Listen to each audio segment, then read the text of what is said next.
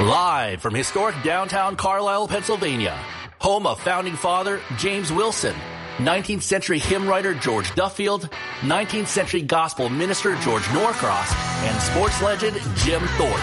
It's Iron Sharpens Iron. This is a radio platform in which pastors, Christian scholars, and theologians address the burning issues facing the church and the world today. Proverbs chapter 27 verse 17 tells us iron sharpens iron, so one man sharpens another.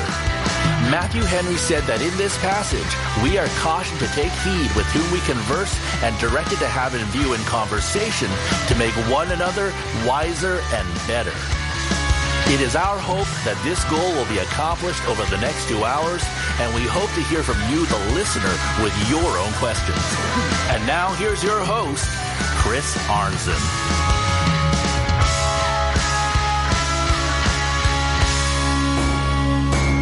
Good afternoon, Cumberland County, Pennsylvania, Lake City, Florida, and the rest of humanity living on the planet Earth who are listening via live streaming at ironsharpensironradio.com. This is Chris Arnzen, your host of Iron Sharpens Iron Radio, wishing you all a happy Tuesday on this 20th day of February 2024. Uh, I'm asking for continued prayers uh, from my listeners, uh, you folks. Uh, hundreds of you responded to my prayer request a couple of weeks ago about my bout with Bell's palsy. Well, it seems as just when the Bell's palsy, palsy vanished from my system, I now uh, ba- am battling what appears to be COVID. And the reason why I say that with a certain amount of certainty is I got ill uh, the next day after having a business meeting with one of my advertising clients who was diagnosed with COVID. And uh, I stupidly used his pen to sign the contract. So, uh, mm. in fact, on my way home after getting that contract signed, it hit me. Uh oh, I used his pen, and sure enough, the next day, I got sick, so I'm assuming it is also COVID. I don't know that for a fact, but I am uh, using uh, my friend pharmacist Banu Ghadi's protocol of mega doses of vitamin D3, and it appears to be working because I am steadily getting better. But I appreciate your prayers. Uh, today we are having uh, a, a program featuring uh, two folks who are involved in the John Bunyan conference that is coming up uh, just around the corner in Franklin, Tennessee. I have uh, many fond memories permanently etched upon my heart connected with the John Bunyan conference because when I was a young Christian, I began to regularly attend the John Bunyan conference, uh, first in Lewisburg, Pennsylvania, and then in uh, New Ringgold, Pennsylvania, when they were being led by John Reisinger and Fred Zaspel. And uh, it was always a joy to attend those events. I met many f- new friends that are still my friends today. And I was always treated with an overwhelming measure of love and grace uh, and an irenic spirit, even though I have always been a member ever since my salvation uh, of a church, a Reformed Baptist church that uh, is a 1689 uh, confessional, covenantal Reformed Baptist church, and that is really what we're talking about today: the divide between covenant theology and New Covenant theology amongst sovereign grace believing Baptists. And to discuss this today are Blake White, who is lead pastor of Southside Baptist Church of Abilene, Texas. He's an author and a conference speaker. Uh, welcome for the very first time to Iron Sharpens Iron Radio, Blake White. Hey, glad to be here. Thanks for having me. And we're also joined by Zach Maxcey, who is really uh, running the conference that I just mentioned coming up. Uh, he is an elder at Grace Covenant Church of Portsmouth, Rhode Island, and president of Providence Theological Institute of New Covenant Theology. Uh, welcome back to the program, Zach. Hey, Chris. Great to be back and great to be with both of you.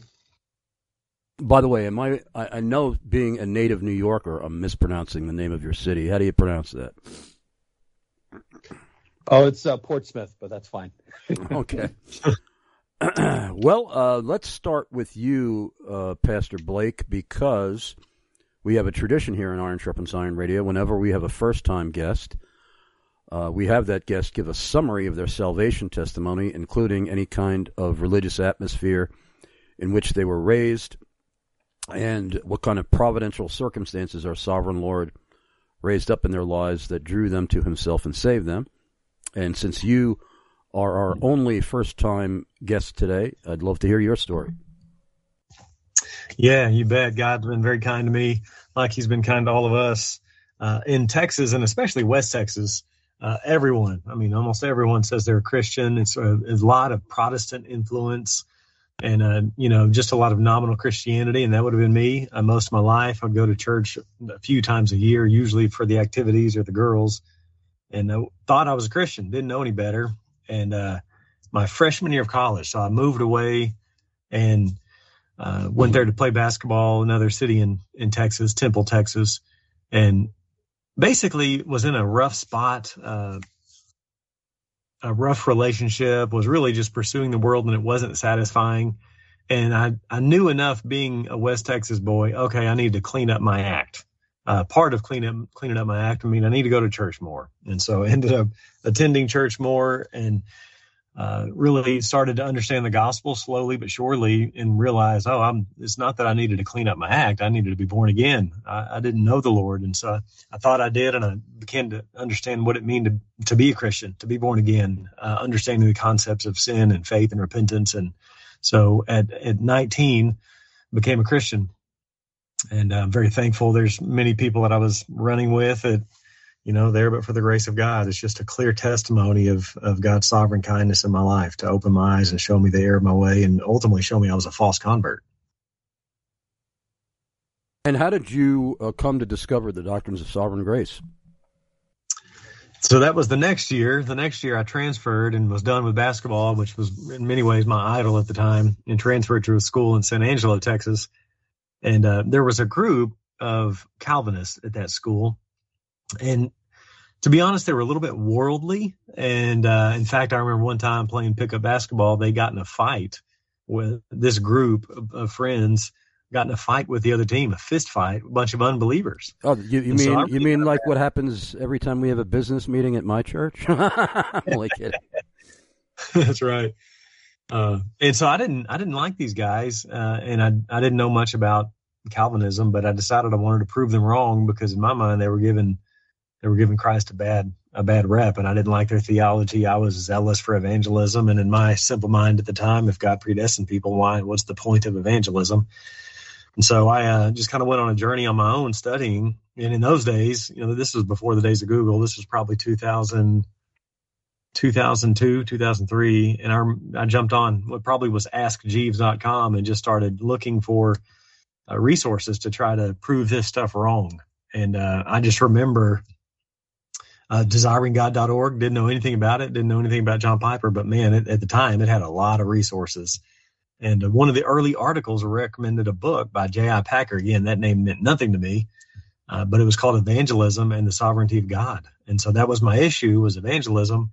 And so I'm looking at at both sides, and basically one side the Arminian side would say, yeah, this verse sounds like it's teaching this, but here's really what's going on. And then the more Calvinistic side would say, yeah, this verse says this, and that's actually what it means.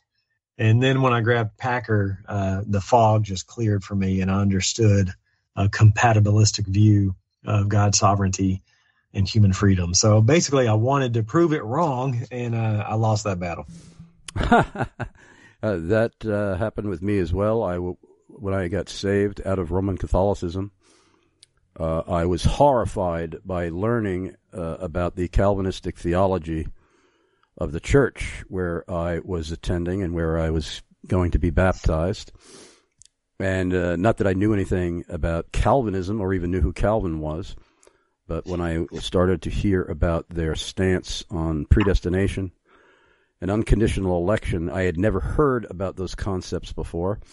Even at evangelical churches where I visited while still a lapsed Catholic, and uh, I even told my elders when they were preparing to baptize me, I don't know if I'm ever going to believe in this Calvinism stuff. And uh, sure enough, a member of the church gave me the booklet, George Whitefield's Letter to John Wesley on Election. And I didn't know who either of those men from history were, but it was the, the, the, the biblical proof that Whitefield presented to Wesley that convinced me. And my first reaction was, oh no, this is true, but I still hate it. but then, but then within maybe two months at the most, I fell in love with those teachings. So, uh, how did you know that you had to call upon your life to become a pastor? Well, it was it was actually tied to that to that discovery. So, I was very zealous for the Lord and zealous for evangelism, zealous for false converts. Since that, that had been me, I was very zealous to help people understand true and false conversion. And uh, really, it was through understanding the character of God, the nature of grace, really understanding grace, that really just opened my eyes, knocked me back on my back, uh, humbled me, and obviously God became God. The, the godness of God was restored, and God became a lot bigger in my life, and I just become became really consumed with understanding Him through His Word and wanting to help others understand and know Him through His Word and that so that that discovery that was Easter of 2000, uh, 2003, I believe, uh, and just got so passionate about it. I didn't want to do anything else. But the, my plan at the time was to go coach basketball, hopefully at the college level. But I just became convinced that I wasn't going to find what I was looking for going that route, and I wasn't going to be happy doing anything other than than helping people understand God uh, through teaching the Bible. And uh, that just began a, a, process though. That was an internal calling i felt and thankfully had an external calling through some friends and through the local church and ultimately went to seminary and then got equipped and have been in it ever since. But really it was understanding sovereign grace that uh, propelled me into the ministry well praise god for that brother and uh, we uh, are discussing something today that uh, both you two men and I uh, disagree over. I perhaps disagree over it uh, far less radically than uh, many who are in the so-called covenant theology camp, the 1689 uh, London Baptist Confession camp, and I've always, ever since my earliest days of Christianity, maintained close friendships with men of God from both of those camps.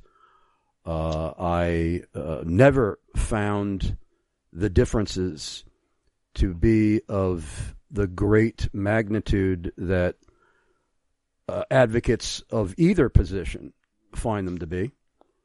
Uh, and I have always felt at home visiting uh, churches outside of whatever 1689 confessional church I happened to be a member of at the time.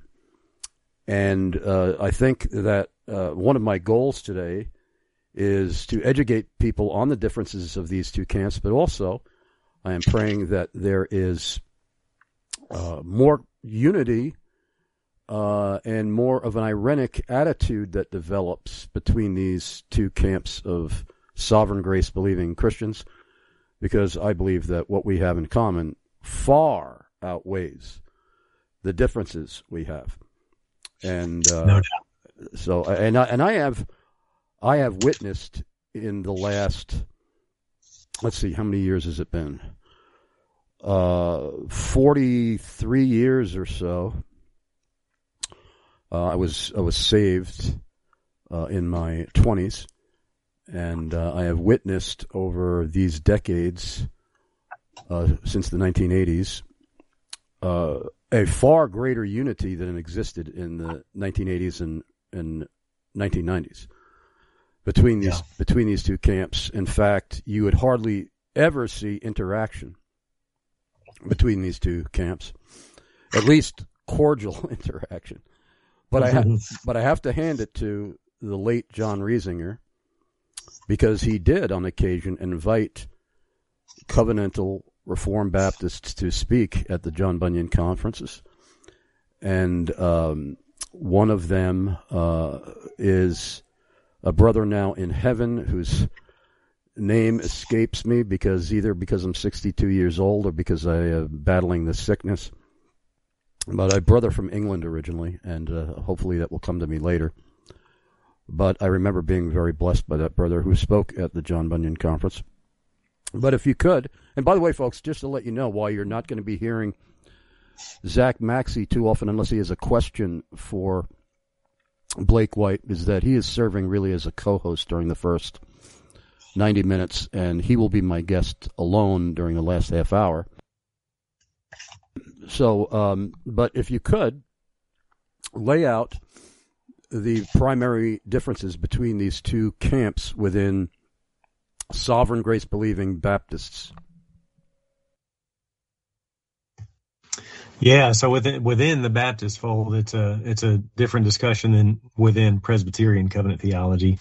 And uh, as you said, there's so much common ground. Some of my best friends are 1689 men, uh, even here in town. One of the churches we that we basically consider an informal sister church is 1689 Church. So, um, yeah, I want to preface that it's obviously an in-house debate, even within you know, dispensationalism or Presbyterian covenant theology. All of us are within the evangelical camp with a high view of scripture and majoring on the major is so much in common, which is increasingly important in our, you know, t- completely secular age.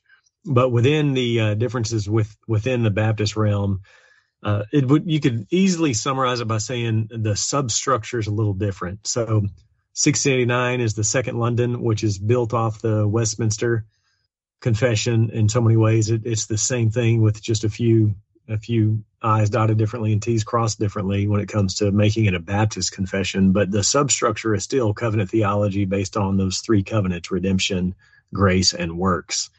There's now also diversity within 1689, whether we're talking about Reformed Baptist or 1689 federalism. So there's lots of nuances. So it's hard to generalize without being unfair to somebody. But the substructure would be different because new covenant theology or progressive covenantalism would not be structured around those three uh, theological covenants. But where the rubber really meets the road is when it comes to moral law. And 1689 will call moral law the Decalogue, and New Covenant theology would say the Decalogue is part of the law covenant that Christians are not under.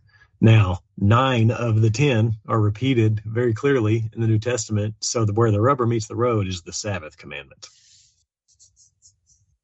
Yeah, that is where the rubber meets the road because uh, most 1689 confessional Reformed Baptists, if they were to visit a New Covenant Theology Baptist church, they might not even know it unless this issue of the Sabbath comes up, and or unless the specific differences on the Decalogue come up during that worship service.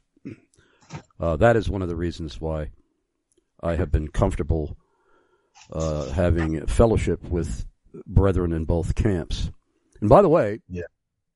I wanted to let you know that I did finally remember who that uh, confessional 1689 Reformed Baptist was that preached at the John Bunyan conference. William Payne. Okay. Uh, he is now with the Lord. But um, wow.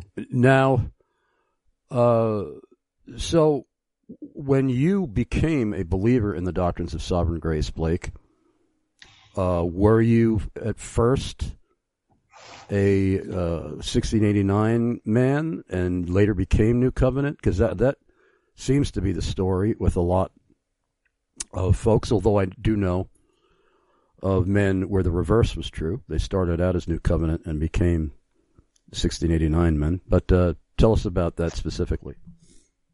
Yeah, so again, I was brand new to everything, had no Christian upbringing, uh, and realized that I was wrong about how God saved sinners. So I was very, at that time, very, you know, epistemically humble. Okay, I was way off, so let me let me just learn for a little while.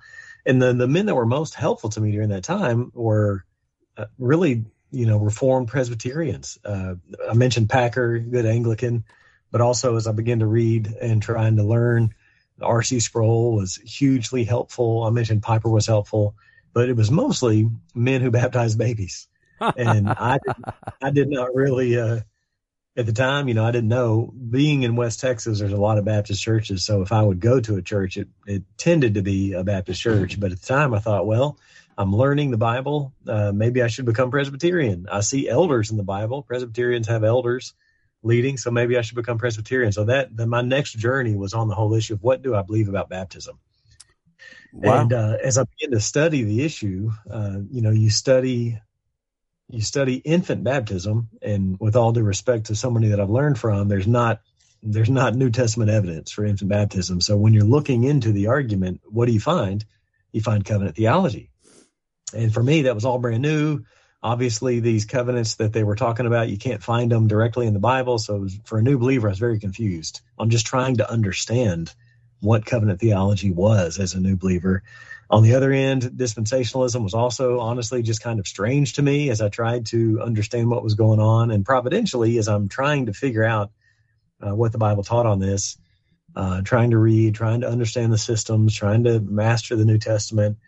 I had taken a semester off in college where I was traveling to various universities in Texas in order to share the gospel and try to train people to share the gospel through the Baptist student ministry. And I landed in Houston for about six weeks. I was visiting. I was just looking up various Reformed churches to visit while I was there, since it was just temporary. And I landed in a church uh, called Mills Road Baptist Church in Northwest Houston, and it was a Sovereign Grace Baptist Church. And I met the pastor, who's now retired, but his name's Larry Newcomer. He used to come to Bunyan. In fact, we would come together at times.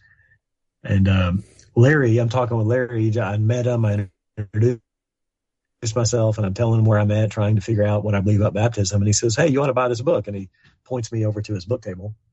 And it was a book, a little red book called Abraham's Four Seeds, subtitle, A Critical Examination of the Presuppositions of Covenant Theology and Dispensationalism. And I thought, well, there you go. That's exactly what I need. And uh, read John Reisinger's book that was just really helpful. I had just dabbled enough to understand the systems a little bit.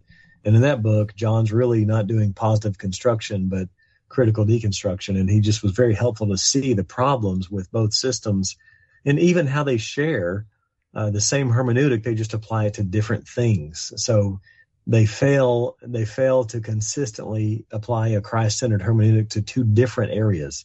So covenant theology fails to apply a Christ-centered hermeneutic to the issue of offspring. And they take over into the new covenant and say, well, just like, you know, Abraham was to circumcise, his offspring. So a believer is to baptize his offspring. And they miss that Christ is the mediator, not the believer. So it's Christ and his offspring. How do you become an offspring of Christ? Through faith. So it entails a believer's church, in other words. And then on the other hand, dispensationalism fails to bring the land promise through Christ and see that every promise is yes in him. And Christ also transforms who the people of God are. Doesn't matter anymore, circumcision or uncircumcision. It's all unity in Christ. So that book really cleared the air for me. And uh, again, he's not really advocating for New Covenant theology in that book so much, but that set me on a trajectory, helped me understand the New Testament. And then the next year, I go to Southern Seminary. In my first semester, I take hermeneutics with a guy that I'd never heard of named Stephen Wellum. Really, it just worked out with my schedule to take his class. And then the first few weeks, Stephen Wellum starts laying out hermeneutically Abraham's four seeds. So I'll go up to Dr. Wellum after class and ask, Hey, have you ever you ever heard of John Reisinger? This all sounds very familiar. And he said, Oh yeah, yeah. John John discipled me. John married my wife and I, and I took everything that Dr. Wellum Wellum taught after that. And uh, really now after a decade of consecutive exposition, my convictions about New Covenant theology have only strengthened over the years. Now, uh, Brother Wellum was actually one of the speakers at the last John Bunyan conference where I was in attendance, where I actually had the privilege of moderating the Q and A session, and uh, he is not squarely in the New Covenant theology camp. However, am I correct on that? Well, and this is where you get into a matter of definitions. Your your your listeners may be interested. I actually did an interview with Dr. Wellum uh, about actually just published about six weeks ago, on the relationship between progressive covenantalism and new covenant theology. And so when it comes to main main mainstream published new covenant theology, you really can't find a difference between it and progressive covenantalism. Huh, that's interesting. Uh, by the way, for those of you unfamiliar with that name, uh, uh, Stephen Wellum is the principal of Toronto Baptist Seminary. And uh, you reminded me that I've got to get him back on the program uh, and his uh, brother. Actually, did I say Stephen? I meant to say Kirk. I believe I'm getting the two. Brothers. Yeah, Kirk's in Toronto. That's right. Stephen's in Louisville. Right. And which one were you attributing uh, to your growth in the understanding, Kirk or Stephen? Stephen, there at uh, okay. Southern Seminary. Okay. Sorry for mixing those up. Uh, but yeah, I got I, I have to get them both back on, whatever the case may be. Uh, yeah. Uh, by the way, when we come back from our break, uh, Zach, just let me know if you have a question of your own that you'd like to ask as well. But if anybody in the audience would like to ask a question, submit it to Chris Arnzen at gmail.com, C H R I S A R N Z E N at gmail.com. Give us a first name at least, your city and state of residence, and your country of residence if you live outside of the USA. Uh, please only remain anonymous if your question involves a personal and private matter. Let's say that you are in a uh, position where you're in great disagreement with your own church over the issues we're discussing. Perhaps you're even the pastor of the church and you're disagreeing with your own elders or your denomination. We understand issues like that would compel you to remain anonymous, but if it's a general question, Please give us your first name at least, city and state, and country of residence. We'll be right back. Armored Republic exists to equip free men with tools of liberty to defend God given rights against the twin threats of tyranny and chaos. If you own a rifle to resist tyrants and criminals, then you should own body armor and a med kit for the same reasons. A rifle stops evil, body armor and a med kit keep you in the fight and preserve your life. Armored Republic is a body of free craftsmen united to create tools of liberty. We are honored to be your armorsmith of choice. Civilian ownership of body armor is about increasing decentralized power and, by comparison, reducing the advantages of centralized power. The danger of centralized power is often represented by the word king. As Americans, we hate the word king applied to any mere man. We are Armored Republic. And in a republic, there is no king but Christ. Arm yourself with tools of liberty at armoredrepublic.com. Hello, I'm Phil Johnson, Executive Director of Grace to You with John MacArthur. I've been a frequent guest on Iron Sharpens Iron Radio, and I highly recommend this show. But today I want to tell you about one of its advertisers, Rare Document Traders far and away my favorite source for quality Charles Spurgeon memorabilia. Are you looking for that special, unique gift for your pastor or missionary friend or a loved one? Why not purchase a piece of church history that any believer would cherish? Rare Document Traders is your one-step source for Spurgeon's handwritten manuscripts and letters, as well as other rare books and collectible items from church history. In 15 years that they've been in business, they've earned a stellar reputation in the Reformed community with thousands of satisfied customers all around the world, including me. Visit raredoctraders.com today. That's raredoctraders.com. Don't forget to mention you heard about them on Iron Sharpens Iron Radio. That's raredoctraders.com.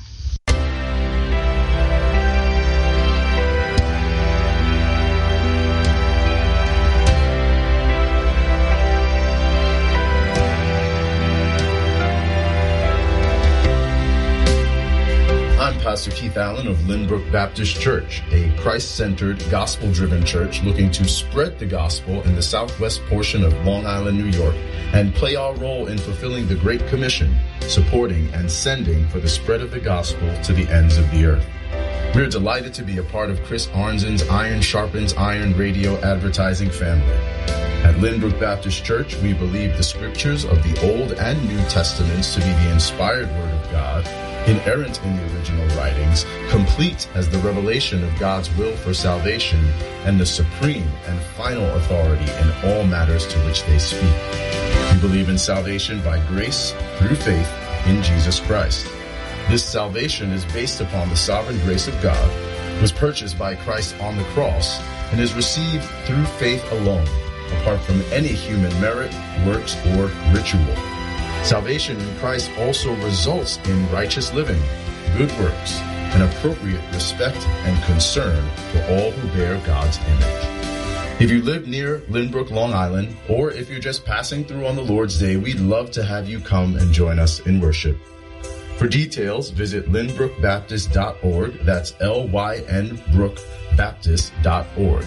This is Pastor Keith Allen of Lynbrook Baptist Church reminding you that by grace you have been saved through faith, and that not of yourselves.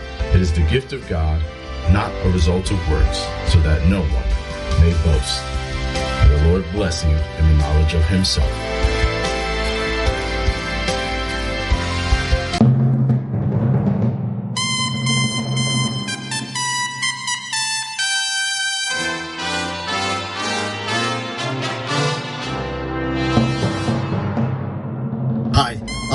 McLaughlin, president of the SecureCom Group and an enthusiastic supporter of Chris Arnzen's Iron Sharpens Iron radio program.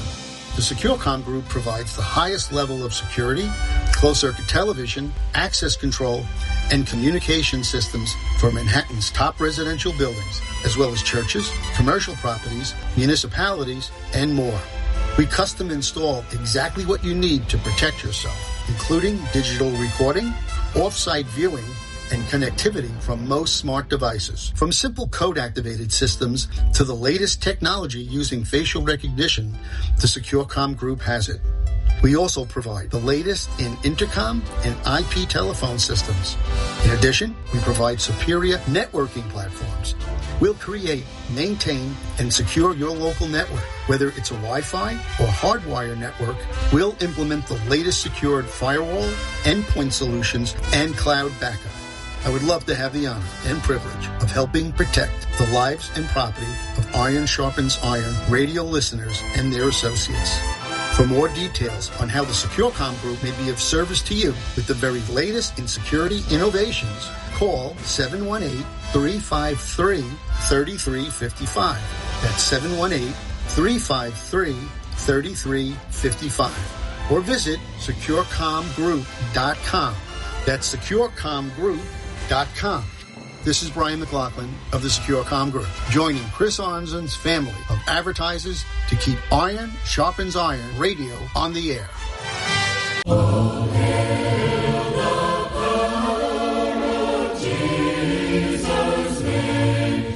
This is Pastor Bill Sasser, Grace Church at Franklin, here in the beautiful state of Tennessee.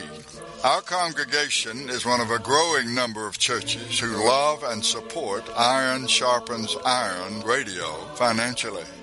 Grace Church at Franklin is an independent, autonomous body of believers which strives to clearly declare the whole counsel of God as revealed in Scripture through the person and work of our Lord Jesus Christ. And of course, the end for which we strive is the glory of God. If you live near Franklin, Tennessee, and Franklin is just south of Nashville, maybe 10 minutes, or you are visiting this area, or you have friends and loved ones nearby, we hope you will join us some Lord's Day in worshiping our God and Savior. Please feel free to contact me if you have more questions about Grace Church at Franklin. Our website is gracechurchatfranklin.org. That's gracechurchatfranklin.org. This is Pastor Bill Sasser wishing you all the richest blessings of our sovereign Lord, God, Savior, and King Jesus Christ today and always.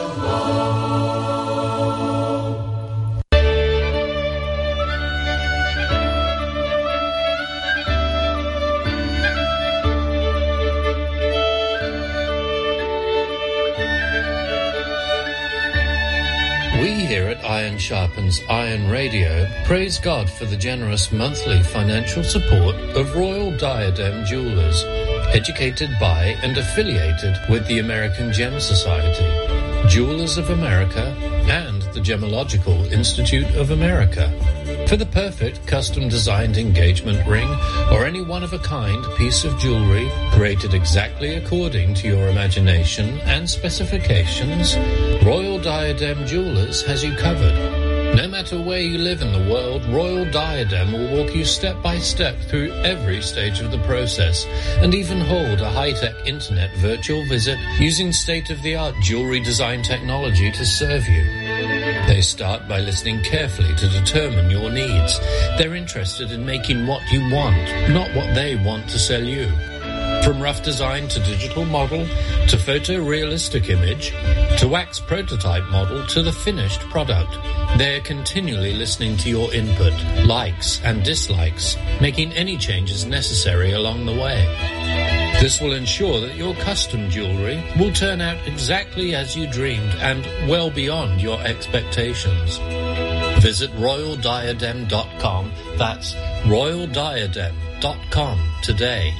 Sterling Vanderwerker, owner of Royal Diadem Jewelers, his wife Bronnie, his business partner and manager Brian Wilson, and the entire family thank you all for listening to, praying for, and supporting the work of Iron Sharpens Iron Radio. And please don't forget, folks, RoyalDiadem.com is still offering Iron Sharpens Iron Radio 100% of the profits from any sale of jewelry to an Iron Sharpens Iron Radio listener simply by that listener mentioning Iron Sharpens Iron Radio. So please, if you have any intention to buy jewelry for yourself or someone you love, go to royaldiadem.com soon because we have no idea when they're going to pull the plug on this amazing offer where we get 100% of the profits from that jewelry sale. Go to royaldiadem.com today. Mention Iron Sharpens Iron Radio. We're now back with our guests, uh, Blake White and Zach Maxcey, uh, who are discussing the divide that exists between sovereign grace believing Baptists over the issue of covenant theology versus new covenant theology. And if you have a question, send it to Chris Arnzen at gmail.com. Give us your first name, at least city and state and country of residence. And before I go to any of our listener questions, I'd like Zach Maxcey uh, to give our listeners all the details that they need uh, regarding the upcoming John Bunyan conference. Yeah, certainly, Chris. So the 2024 John Bunyan conference is going to be held at uh, Grace Church in Franklin. So actually, we we heard an advertisement by Bill Sasser yes. from Grace Church in Franklin. Very generous and supporter of this show, and I thank God for the benevolence and generosity of Pastor Bill, and I love him and his wife Lynn dearly, and I cannot ever thank them enough for loving this show so much that they share the money that God has blessed them with with us. Yeah, now they're, they're a wonderful brother and sister in Christ, and the the conference will be held Sunday, April 14th through Wednesday, April 17th.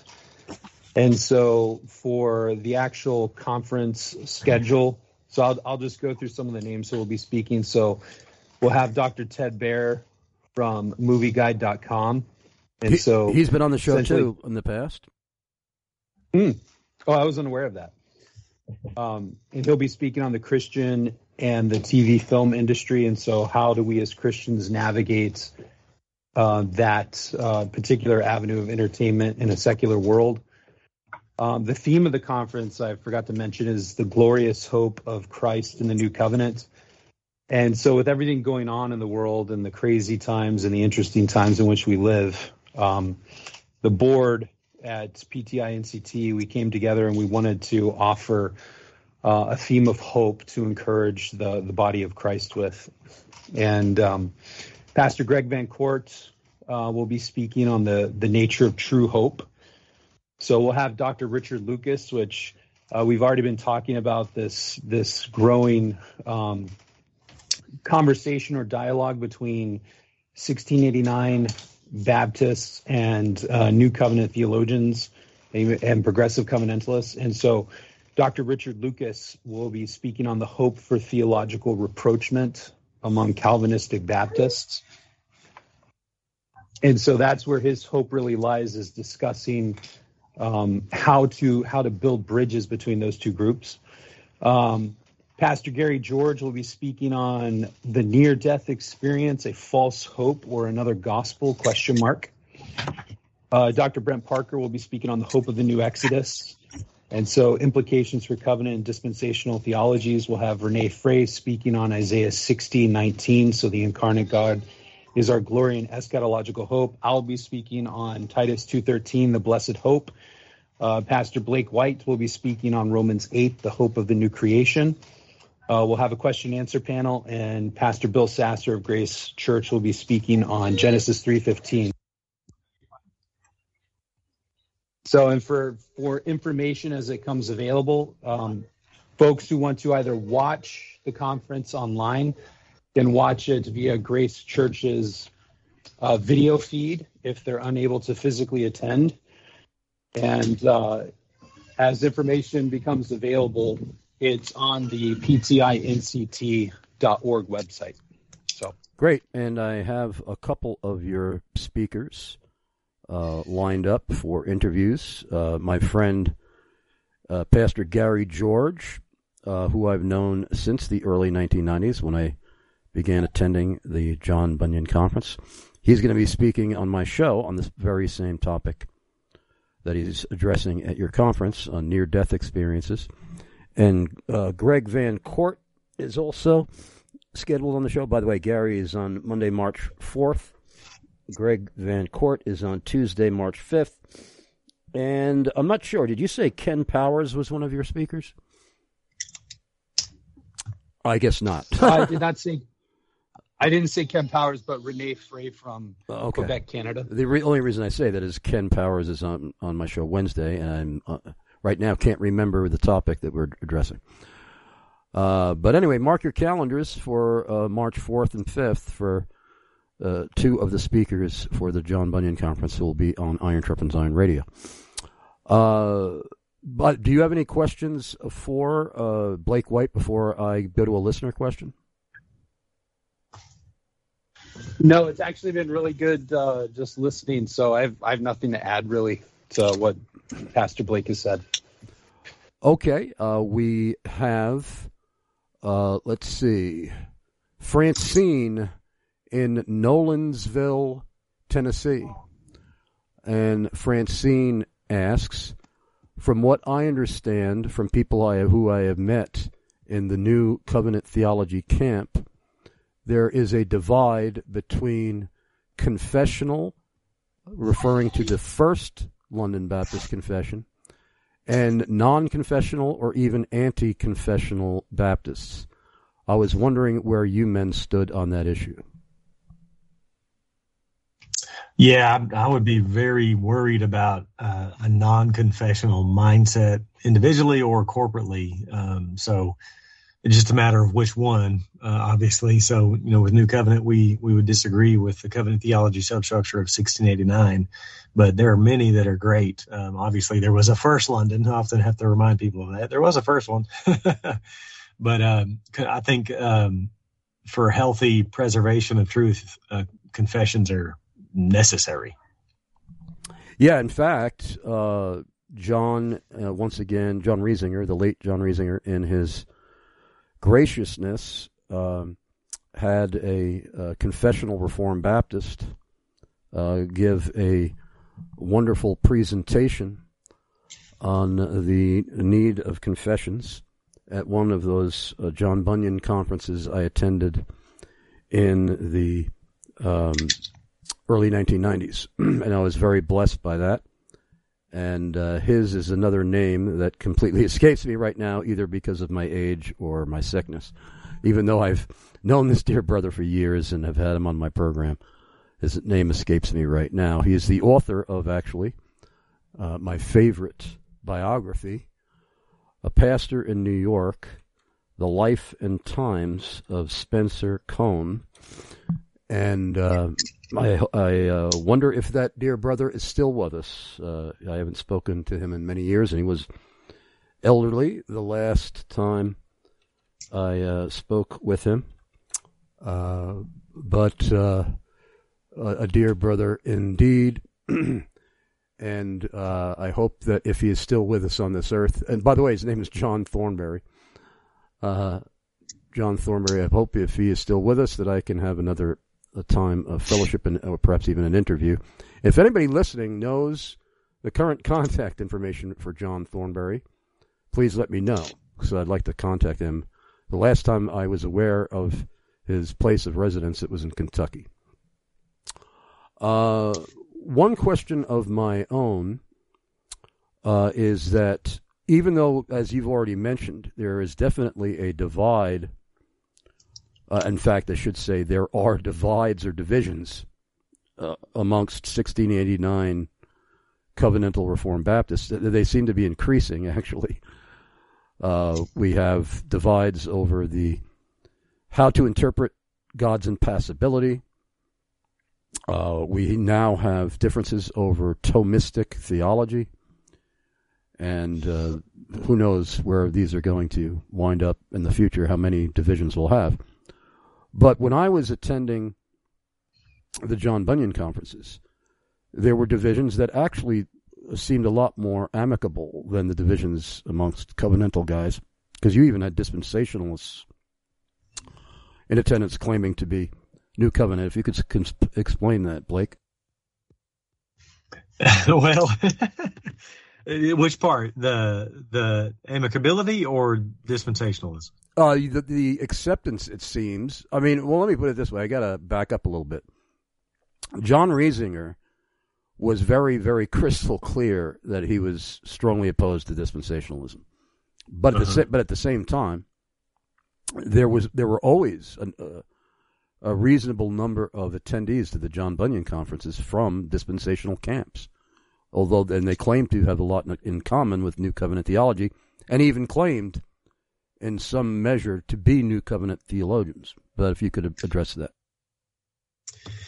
Yeah, yeah. Um, I think it, it, all depends, right? We start talking, and John actually didn't talk a lot about Israel, but New Covenant guys, and I think across the board, there's unity within New Covenant theology about Israel. Um, and if our dispensational friends obviously don't don't agree and can get feisty about it, but what we do agree on is the newness of the new covenant, um, both when it comes to changing the nature and structure of the covenant community, but also on this new, fresh, unpre- unprecedented work of the Spirit. The church started at Pentecost, basically. So there's a lot of uh, agreement there, and there's been some good work coming out of DTS. Obviously, um, this is date- dated, but um, Lewis, what's his name? Uh, Zach, maybe you can help me. Um, That's Lewis Johnson. Yeah, Lewis Johnson. Oh, I, I, I had the I had the privilege of sitting next to him at the lunch table at one of the John Bunyan conferences years ago. Oh yeah, yeah. There you go. Obviously, uh, but he appreciated. He had some good biblical theology. All things new is another one. So some of it is progressive dispensationalism that, that would be more sympathetic, but some of it also is just trying to major on the majors. I mean, I have friends that would come that were dispensational and uh, they would kind of understand where they are, and we would kind of just have good, fun jabs. No one got, no one took themselves too seriously. We knew the differences mattered, but we also could come together and agree uh, in an agreeable way, if that makes sense. And some of that's John's, not only his personality but his character, um, to be able to, uh, you know, love one another through disagreement. Seems like we've lost, we forgot how to do that lately. well, one of the things that's uh, in, uh, somewhat ironic is that you and your testimony were discussing how your first uh, introduction to sovereign grace theology, aka Reformed theology, was through Paedo Baptists, and then you later came to be a a Baptist and a New Covenant theology uh, advocate. I remember John. Yeah. Excuse me, I have to mute myself to cough occasionally. Uh, I remember John Reisinger always warning about if you become a new, if you become a covenant theology advocate, uh, it's only a matter of time before you become a Presbyterian. so he he saw too much in common with the 1689 uh, and covenant theology in general amongst Baptists uh, too much in common with Presbyterians, and he just thought that the divide was too fragile between the two groups. Uh, but uh, I have never felt any inclination on becoming a uh, Paedo Baptist. But anyhow, even though I have dear friends who financially support the show that are, um, but uh, tell us about how, in your opinion, uh, the New Covenant theology camp has a stronger argument against paedo baptism. Yeah, yeah. Well, first, I'd love to comment on John. I think he was kind of ahead of his time. Um, I'd be curious. It doesn't sound like maybe not in your context, Chris, or I'd be curious about Zach's. But it does seem uh, it does seem like there are a lot of Baptists becoming Presbyterian. Uh, just kind of in a general way, it seems like there's a lot of that happening, and and I do think covenant theology is the route. Um, so John might have been as uh, you know, again ahead of his time when it comes to that, rather than rather than do the second London, go ahead and be consistent with the the origin, which would be Westminster. Um, but anyway, that's that's that is interesting. I think I think he was right in some ways. Certainly in my circles, I've had a lot of Baptist friends become Presbyterian, but uh, it really goes. Uh, I think the heart of it is is the new covenant new or is it renewed? So we put a lot of weight on Jeremiah 31 the the new covenant will not be like the old one. And he tells us in that passage on how well in this case all, all, will know the lord. You won't say to one another within the covenant community know the lord all will know the lord. All will have full and final forgiveness of sins. All will have the law written on the heart. And again this this new work of the spirit. So you have many prophecies in the old testament uh, Joel 2, Isaiah 32, 15, Isaiah 44, 3, Ezekiel 36, Ezekiel 39, 29, Ezekiel 11, 19. Many, many, many promises that speak of a coming outpouring of the Spirit. In Numbers 11, 29, Moses is lamenting, I wish that all you had the Spirit. In the Old Covenant, the Spirit only operated on certain key leaders or prophets or priests or kings. But the promise of the New Covenant is twofold full and final forgiveness of sins praise God, all evangelical systems agree with that and, and, major on that and are founded on that. But the second aspect of the new covenant is is a new a changed community, so that it's no longer a mixed community of some that are faithful, some that are unfaithful, uh, some believers, some unbelievers. But in the new covenant community, all will know the Lord. In other words, they are the offspring of Jesus. And how do you become an offspring of Jesus, the covenant mediator? Through faith. So we want to major on the newness of the new covenant that changes the community. And therefore you only apply the sign to that to that community. Well, yeah, and, and as a member of a covenant theology Reformed Baptist church, I agree with every word of that. Uh, I I disagree. In fact, I just recently had uh, uh, a friendly disagreement with a Paedo Baptist brother or brethren, plural, over that issue. Uh, I have never met a covenantal Reformed Baptist that does not believe only the elect are in the covenant, and uh, we, uh, we obviously, as Baptists, only baptize believers.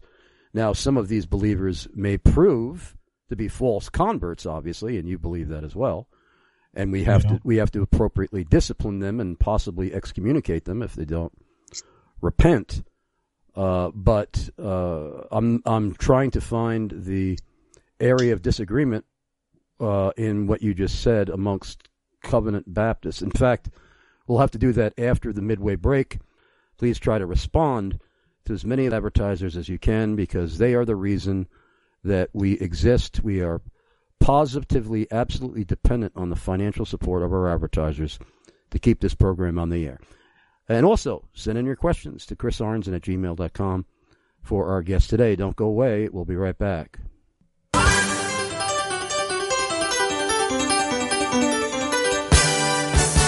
I'm Dr. Tony Costa, professor of apologetics and Islam at Toronto Baptist Seminary. I'm thrilled to introduce to you a church where I've been invited to speak and have grown to love Hope Reformed Baptist Church in Coram, Long Island, New York, pastored by Rich Jensen and Christopher McDowell.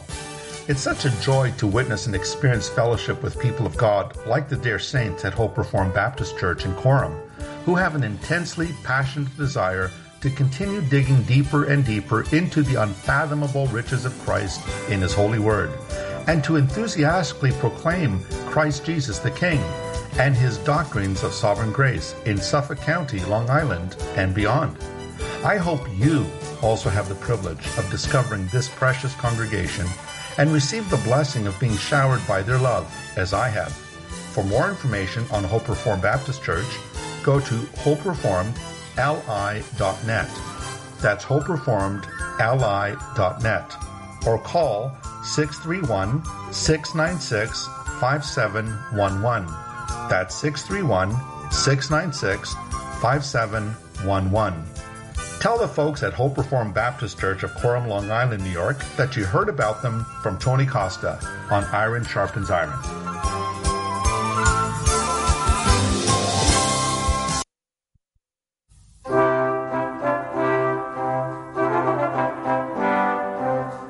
If you love Iron Sharpens Iron Radio, one of the best ways you can help keep the show on the air is by supporting our advertisers. One such faithful advertiser who really believes in what Chris Arnzen is doing is Daniel P. Buttafuoco, serious injury lawyer and Christian apologist. Dan is the president and founder of the Historical Bible Society. Their mission? To foster belief in the credibility of Scripture as the written Word of God. They go to various churches, schools, and institutions to publicly display a rare collection of biblical texts, along with a fascinating presentation by Mr. Buttafuoco demonstrating the reliability of Scripture. To advance the cause of the gospel, they created a beautiful, perfect facsimile of the genealogy of Jesus Christ from the original engravings contained in a first edition 1611 King James Bible. This 17th century hand engraved chart shows the family tree of Jesus Christ going back to Adam and Eve. This book is complete with gorgeous full-size illustrations of Noah's Ark and the Tower of Babel, and an explanation of why the genealogy of Jesus is so important for his claims to the throne of the universe. Originals of this work are in museums and nobody has ever made it accessible to the public in a large book form before. You can have your own copy of this 44 page genealogy book for a donation of $35 or more. Visit historicalbiblesociety.org. That's historicalbiblesociety.org. Thanks for helping to keep Iron Sharpens Iron Radio on the air.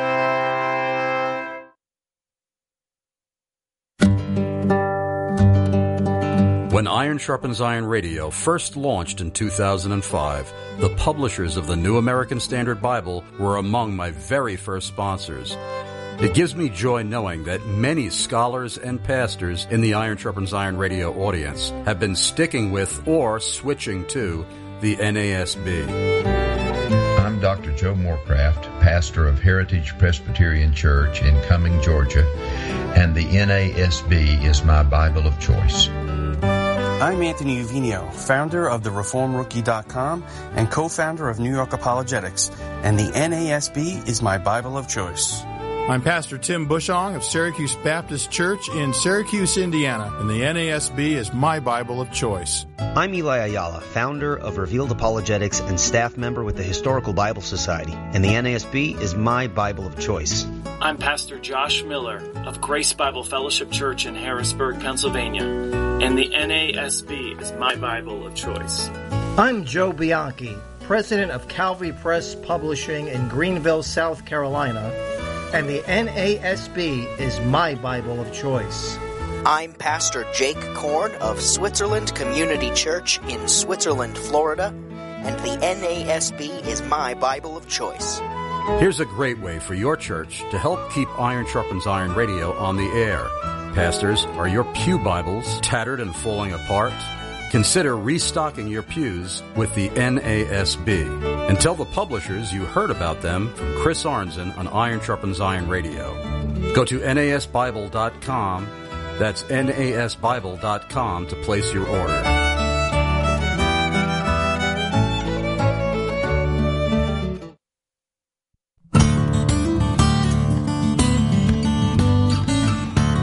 James White of Alpha and Omega Ministries here. If you've watched my Dividing Line webcast often enough, you know I have a great love for getting Bibles and other documents vital to my ministry rebound to preserve and ensure their longevity. And besides that, they feel so good. I'm so delighted I discovered Post Tenebris Lux Bible Rebinding. No radio ad will be long enough to sing their praises sufficiently, but I'll give it a shot. Jeffrey Rice of Post Tenebris Lux is a remarkably gifted craftsman and artisan. All his work is done by hand from the cutting to the pleating of corners to the perimeter stitching. Jeffrey uses the finest and buttery soft imported leathers in a wide variety of gorgeous colors like the turquoise goat skin, tanned in Italy used for my Nestle-Aland 28th edition, with a navy blue goat skin inside liner and the electric blue goat skin from a French tannery used to rebind a Reformation study Bible I used as a gift. The silver gilding he added on the page edges has a stunning mirror finish resembling highly polished chrome. Jeffrey will customize your rebinding to your specifications and even emboss your logo into the leather, making whatever he rebinds a one of a kind work of art. For more details on Post Tenebris Lux Bible rebinding, go to PTLBibleRebinding.com. That's PTLBibleRebinding.com.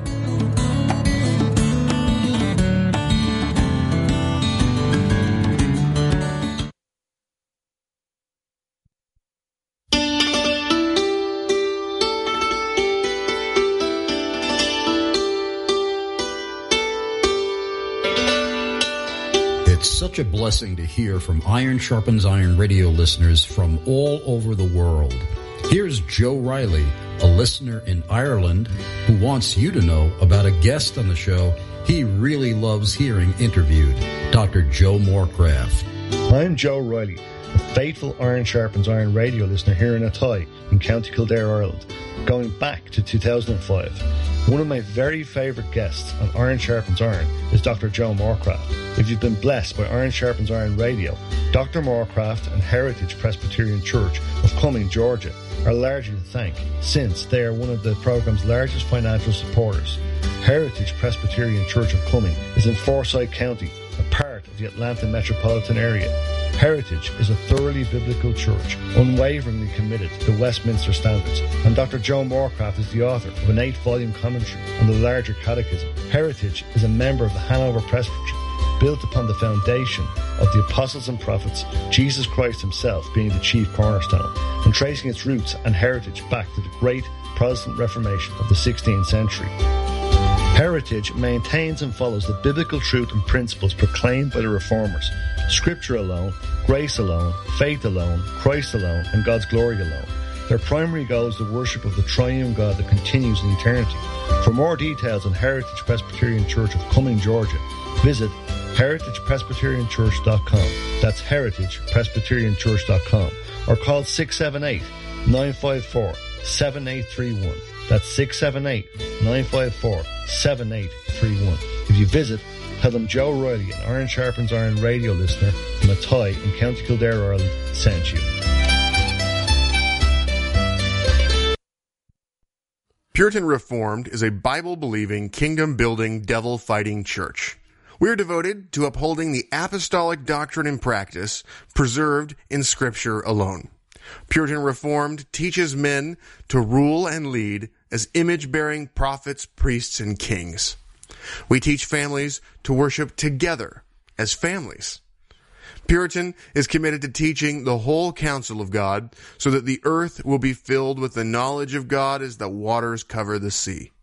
We sing the Psalms, teach the law, proclaim the gospel, make disciples, maintain discipline, and exalt Christ. This is Pastor David Reese of Puritan Reformed in Phoenix, Arizona. Join us in the glorious cause of advancing Christ's crown and covenant over the kings of the earth. Puritan Reformed Church. Believe, build, fight. PuritanPHX.com.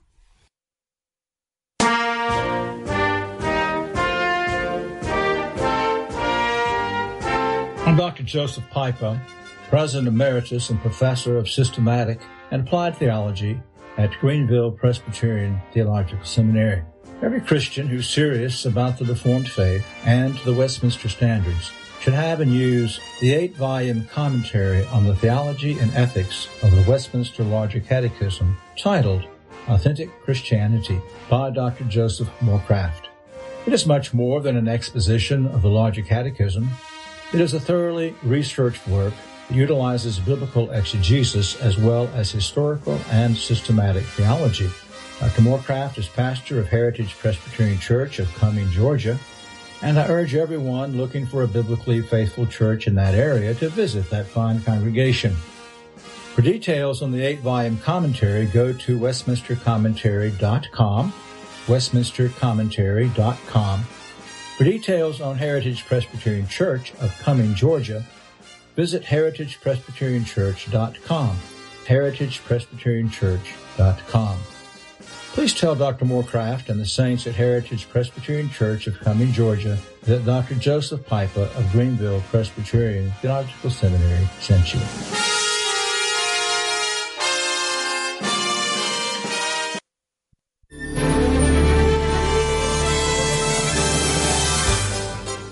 Day at thousands of community centers, high schools, middle schools, juvenile institutions, coffee shops, and local hangouts, Long Island Youth for Christ, staff and volunteers meet with young people who need Jesus. We are rural and urban, and we are always about the message of Jesus.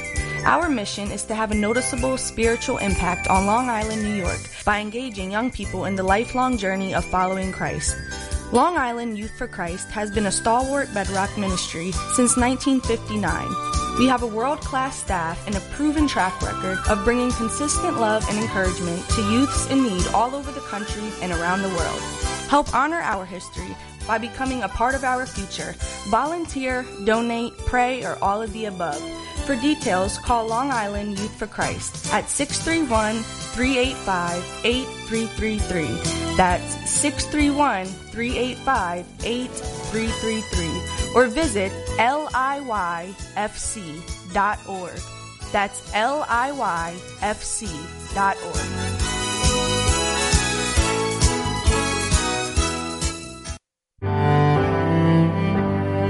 Charles Haddon Spurgeon once said, Give yourself unto reading. The man who never reads will never be read. He who never quotes will never be quoted. He who will not use the thoughts of other men's brains proves that he has no brains of his own. You need to read. Solid Ground Christian Books is a publisher and book distributor who takes these words of the Prince of Preachers to heart. The mission of Solid Ground Christian Books is to bring back treasures of the past to minister to Christians in the present and future, and to publish new titles that address burning issues in the church and the world. Since its beginning in 2001, Solid Ground has been committed to publish God centered, Christ exalting books for all ages. We invite you to go treasure hunting at solid ground books.com. That's solid ground books.com and see what priceless literary gems from the past or present you can unearth from Solid Ground. Solid Ground Christian Books is honored to be a weekly sponsor of Iron Sharpens Iron Radio. And please don't forget, folks, uh, solid-ground-books.com is experiencing a uh, crisis in book sales uh, currently. They have been uh, in this crisis for a number of weeks. We ask of you to come to the rescue in our audience by going to solid-ground-books.com today and making as large a purchase of books as you possibly can. If you're a first time uh, customer, please make today your very first purchase. And if you are a regular customer, please make today your largest purchase if at all, uh, if you can uh, afford that. Uh, and please remember, by purchasing books from solid-ground-books.com, you're not only going to be doing solid-ground-books.com a favor by purchasing books from them, and you're not only going to be doing Iron Sharpens Iron Radio a favor by uh, keeping one of our most important advertisers happy, you're going to be doing yourself and anyone for whom you are purchasing books from solid-ground-books.com an enormous favor of incalculable value because they print nothing but the finest in Christian literature dating back to the 16th century Protestant Reformation, which includes many lost treasures of literature that have not been available uh, to the church sometimes for centuries until today, uh, until solid-ground-books.com brought these hidden works of history back into print, all the way forward to our current day, including new books, new titles that have been brought into print by such modern day authors as Dr. James R. White of Alpha and Omega Ministries. So go to solid-ground-books.com frequently, purchase generously. Always mention that you heard about them from Chris Arnzen of Iron Sharpens Iron Radio. Before I return to my guests, Blake White and Zach Maxcey, I just have a couple of very important announcements to make. if you love the show and you don't want it to go off the air, folks, I'm urging you please go to ironsharpensironradio.com, click support, then click click to donate now. You could donate instantly with a debit or credit card in that manner. If you prefer the old fashioned way of mailing a physical check to a physical address via your local post office, there will also be a physical address that appears on your screen when you click support at ironsharpensironradio.com, where you can mail your checks made payable to Iron Sharpens Iron Radio. If you want to advertise with us, whether it's your church, your parachurch ministry, your business, your private practice like a law firm or a medical firm, or uh, perhaps it's just a special event you want to promote, whatever it is, if it's compatible with what I believe, I would love to help you launch an ad campaign because we're just as much in urgent need of your advertising dollars as we are in your donations. So send me an email to chrisarnzen at gmail.com and put advertising in the subject line. Please remember, folks, if you are donating to Iron Sharpens Iron Radio, never take that money out of the money that you have set aside for giving to your own local church where you're a member on the Lord's Day. In other words, never give your own church less money than you normally give your church in order to bless Iron Sharpens Iron Radio with a gift. I never want anybody doing that. And also, if you're really struggling to survive, wait until you're more back, wait, wait until you're back on your feet and more financially stable before you bless us with a financial gift. Uh, the two things that are extremely clear, crystal clear in the Bible about the priority of how we use our finances, the money with which God has blessed us, which is uh, really still His money, uh, is to provide for our church and our family. Providing for Iron Sharpens Iron Radio is obviously not a, not a command of God, but if you love the show, you don't want it to disappear, and you have extra money above and beyond your ability to provide for church and family, you have extra money for benevolent, recreational, and trivial purposes please go to ironsharpensironradio.com, click support, then click click to donate now. And uh, last but not least, if you are not a member of a theologically sound, doctrinally solid, Christ honoring, uh, biblically faithful church, uh, like the two uh, churches represented on my show today, uh, pastored by uh, Blake White uh, South Side Baptist Church of Abilene, Texas, or the church where Zach Maxcey is an elder, Grace Covenant Church in Portsmouth, Rhode Island. Uh, no matter where in the world you live, I, ex- I have extensive lists spanning the globe of biblically faithful churches. And I may be able to help you find a church, no matter where you live, as I have done many times with listeners all over the world in my audience. So if you're in that predicament of not having a biblically faithful church home, send me an email to chrisarnzen at gmail.com and uh, put I need a church in the subject line. And by the way, folks, uh, please forgive me if I'm not up to par in my hosting today as I continue battling what appears to be COVID right now. Uh, and uh, by the way, if you have a question for our guest today, submit it to chrisarnzen at gmail.com. Chris Arnzen at gmail.com and give us your first name at least, city and state, and country of residence. Uh, if you recall, uh, Blake, uh, before uh, we went to the break, you were defining uh, the New Covenant theology understanding of the the covenant and who is in the covenant, and I couldn't disagree with anything. So I don't know if that's because I don't know my own theology, I didn't hear you correctly, or I'm missing something there. No, no, yeah. Well, you had asked the difference between Paedo Baptist. Uh, oh, so that's oh, I that's where I was. I didn't even know that I asked that because I thought that I I thought that I under, asked you about the difference between New Covenant and Covenant theology on that issue. I'm sorry. Yeah, so you, between Baptist covenant theology and New Covenant theology, again, it's going to come down to the Sabbath. One thing, one thing that uh, is always helpful when we talk about Sabbath. Sometimes New Covenant guys can get accused of antinomianism or of not taking the the assembly seriously, and that is not at all the case. We define the Sabbath uh, in terms of what Exodus 20 defines it. So sometimes people just think obey the Sabbath just means go to church on Sunday. Well, that's not what the Bible says. It says work six days and rest, rest on uh, Saturday. So we would we would not see any transfer theology from a Saturday to a Sunday. Um, we would not we would see freedom to be able to work. In other words, not to have to work six days uh, we would still value though Sunday as the Lord's day in terms of the resurrection. And I can speak at least for my church. I mean, you, if you're a member, um, we would ultimately discipline someone for non-attendance. So it's not a matter of not taking corporate worship seriously. That's just not what the Bible's talking about with the Sabbath commandments. Amen. And it is a tragedy, I'm sure uh, both of you would agree, that ever since the hysteria created by uh, COVID warnings and mandates by our government uh, that to this day there are people who discovered, wow, I can still remain on my comfy couch on Sunday morning and watch the live streaming of the worship service at either my church or my favorite uh, author or TV or radio speaker, and and they feel completely safe with God and they can feel completely free from a fear of any kind of discipline. and I know people personally who have never returned to uh, activity physically in the in the presence of their local congregation ever since then. This is this is quite a tragedy, isn't it? Yeah, absolutely, absolutely. well, you mentioned something before I go to a, another listener question.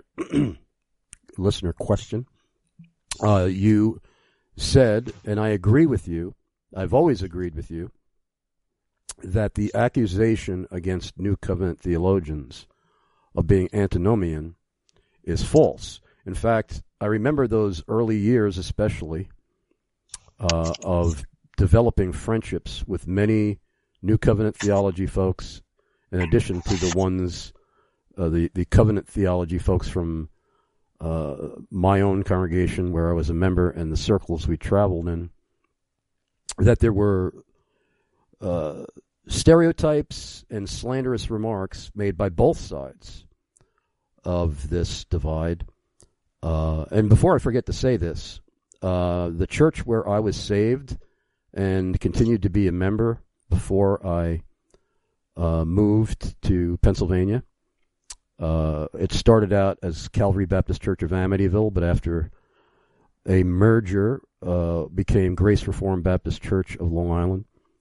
Uh, my pastors at those churches were always ecumenically minded enough, and I don't mean folks ecumenical in, in regard to uh, joining uh, in worship with apostate and false churches. I'm not talking about that. I'm talking about biblical ecumenism. But they were always humble enough, gracious enough, and ecumenically minded enough to have New Covenant theology guys in our pulpit.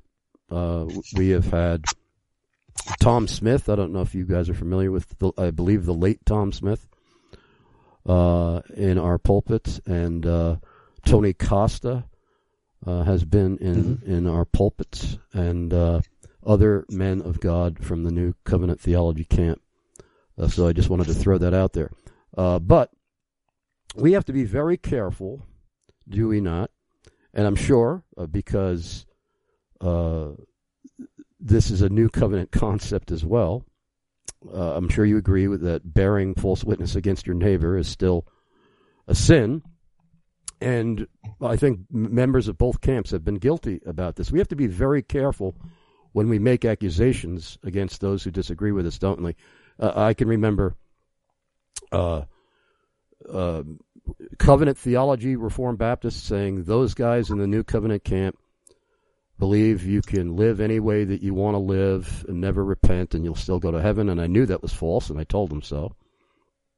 And New Covenant theology guys saying, do you know that those covenant theology Reformed Baptists say that you've got to repeat the Ten Commandments every time you evangelize someone, and uh, that the, that there there was also charges of Judaizing or bordering on Judaizing that were made against Reformed Baptists. But anyway, uh, if you could uh, respond to uh, this care that we need to have when we are interacting.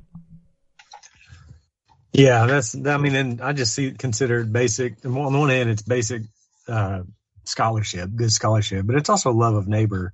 Uh, whether whoever we're talking about, we want to represent the view fairly. Um, and I think all Christians, all pastors, all all writers ought to strive really hard to do that. It is hard, even in this short conversation. And this isn't. This actually is not a short conversation, but even here in a in a longer form interview to do justice to all the various nuances, both within Presbyterian covenant theology, which we haven't even talked about those nuances, but also within our um, Baptist covenant theology friends, but then also diversity and nuance within New Covenant theology. So the it's hard to uh, paint with a broad brush without you know being unfair to somebody. But at the end of the day, we have to do generalizations. At some point, we just want to do our best to make sure they're fair, fair and faithful. Yeah, and going back to uh, the charge of antinomianism, I know that every New Covenant theology advocate I know believes that uh, we are obliged to obey, not for salvation, of course, uh, but uh, the law of Christ. And in actuality, you believe that nine of the Ten Commandments have been reintroduced into the New Covenant by Christ. Am I misstating anything there? No, that's right. We just we wouldn't see uh, you know every system of theology is wanting to be exegetically derived, right? We're all after that. New covenant theology would not see any exegetical basis for a tripartite division of the law into those three categories of moral, ceremonial, and civil. Um, but if you were to do that and say, well, moral laws, Ten Commandments, of course, nine of them are clearly repeated we would say that the, the Sabbath command needs to be run through that grid of Christ. And when we do that, we see that it's fulfilled in Him. And so now in the new covenant, to obey the Sabbath is to rest in Christ. But in terms of moral moral imperatives, they are uh, all over the place. In fact, you know, there's 613 commands in the Old Covenant, but there are over 2,000 imperatives in the in the New Testament. And so we are very much for obeying everything Jesus commanded. Matthew 28. Well, if you could, you mentioned something uh, that you haven't really uh, given us a lot of detail about. Presbyterian New Covenant theology. This is something that is foreign to me. So, if you could tell us about that. Oh, sorry, I'm, i may have misspoke. What I'm what I'm I'm trying to distinguish our Presbyterian covenant theologian friends from our Baptist covenant theologian. Oh, friends. okay. I'm sorry. I thought you were introducing to me a whole new category of people. No, no, no, no. Uh, well, uh, let me uh, go to uh, another listener question. Uh, we have Gracie in Seaford, Long Island, New York. And Gracie says there seems to be a difference between those in the New Covenant theology camp, where some still call themselves Reformed Baptists, and others think that is a huge mistake. If you could explain. Yeah, it's it's you know the labels have gotten so murky. Uh, of course, I mentioned I love John Piper, but I kind of blame John Piper because John, John, uh, you know, he uses reformed so loosely. Uh, back in the 80s uh, and 90s, even within our circles, within Baptist circles, it was a pretty clear difference between Reformed Baptist, who held to the Second London, and then Sovereign Grace Baptist, which I've noticed you've been using that language. So Sovereign Grace Baptist would be someone who held to um, a different confession and basically, it was a way of distinguishing covenant theology Baptist from new covenant theology Baptist. But now everyone just throws around the label reformed, regardless of, you know, where you stand confessionally. But uh, I, am sympathetic to the brothers who want to keep the label tight and say you're not reformed unless you hold to, uh, you know, Second London. Although we've got some Presbyterian friends that say you're not reformed unless you hold to Westminster. So right. I try to avoid that label myself to try to be nuanced to say, um, I'm not. I'm not one of the. I do not hold to one of those two confessions. But the the question is correct. Uh, technically, Reformed Baptists would be those who adhere to the 689 confession. And a lot of the issue, from what I have seen, is that you have churches that have retained their original name, Reformed Baptist, uh, because they began as uh, 1689 London Baptist Confession churches, and then they later became New Covenant Theology and they just never changed the name of the church. I've seen that in certain circumstances anyway. Yeah, and you know, we mentioned, you know, speaking of the John Bunyan Conference, for years and years and years, it was held at Reformed Baptist Church Lewisburg. Yes. And uh, for the longest time, I actually have lost contact with that church now. But you know, they, from my knowledge, they've never been Reformed Baptist. They've always been New Covenant. Uh, and in fact, the newsletter that uh, the the John Bunyan conference had originally, I, I can't I can't remember the exact title of the newsletter, but the subtitle of the newsletter was a periodical of New Covenant Reformed Baptists. I, rem- I remember that clearly that John named it that originally. That was in the early 90s. Uh, but but to uh, comment on what you said about Sovereign Grace Baptists, being a confessional Reformed Baptist, and by the way, I don't think I squarely fit in that camp fully either. But uh, I have heard uh, that term embraced by covenantal Reformed Baptists ever since I was saved, sovereign grace. Um, so that that is why I actually used it in the description of today's show because of the commonality that we both believe in the doctrines of sovereign grace. So I don't know if you want to comment on that at all. Yeah, well, it's so the that was in the 80s and 90s a way for guys like Al Martin would be Reformed Baptist, and a guy like John Zens, John Reisinger would be a Sovereign Grace Baptist. But now uh, there's a, since then we've had the development of the network of churches and music called Sovereign Grace uh, that I, I, believe was started by C.J. Mahaney. If not, he yeah, was one of the main leaders. So. So all the labels now they're all just so murky and muddled now. like uh, my former one of my former pastors, Mark Romualdi he is a confessional Reformed Baptist, 1689 London Baptist Confession of Faith, and he's now pastoring a church in Greenbrier, Tennessee, Sovereign Grace Church. So there you go. there you go. You just have to have a longer conversation. Well, I know that you have to leave in six minutes, Pastor Blake. So if you could summarize what you most want etched in your, the hearts and minds of our listeners about this subject today before you leave. Yeah, I mean, I think at the end of the day, what we want to do is is derive our theology, and this is in some ways a lifelong journey. We're always reforming, right? Scripture is the norming norm. We always want to derive our theology from exegesis. We value tradition, but we're Protestants, and so uh, tradition, whether it's you know Nicene or whether it's uh, 689, you know, we're always in. We're, we we go to Scripture first, uh, not Scripture, oh, not new to scripture, but scripture sold to scripture. It's a norming norm. And so when it comes to these conversations, that's kind of the, the question is what is most exegetically faithful? So always going to the Bible to derive our theology and going to churches where the Bible is systematically taught, expositional preaching is vital. But also we want to keep Christ central. And the best of all these circles do just that. Um, historically, there's it's I think it's been a little bit different, but with with now um, sort of a gospel centrality, which that that that label also has baggage nowadays. But keeping Christ central in all His fullness, so that at the end of the day, our churches are uh, focused on Christ, not covenants, not law, not Israel, but Christ. By the way, Alexander in Orlando, Florida, you asked a question that was already answered. He asks, "Would both guests believe that only believers are in the new covenant?" And uh, yes, they've already stated that. So if you have another question, Alexander, fire it away at chrisarnzen at gmail.com, and, and we'll have Zach Maxcey, our final guest of the day, uh, try to answer that question. Uh, well, I want uh, to remind our listeners, even though we are going to be addressing this again uh, about the next John Bunyan conference, and uh, perhaps we could have Zach this time uh, repeat uh, that information and the uh, as far as the website and the dates of that conference? Yeah, absolutely, Chris. So the John Bunyan 2024 conference will be held Sunday, April 14th to Wednesday, April 17th at Grace Covenant Church in Franklin, Tennessee. And for the conference schedule for description of the speakers, you can go to ptinct.org. Again, it's just PTI, no spaces, no underscores, no dashes, ptinct.org. Great. Uh, well, uh, please stick around, folks, because even though uh, Pastor Blake White has to depart our program today, we still have about a half hour left with Zach Maxcey. And uh, thanks a lot uh, for joining us and squeezing us into your schedule, Pastor Blake. Yes, Chris, thank you for ministry, man. Appreciate appreciate all you do. And Zach, I'll see you soon, brother.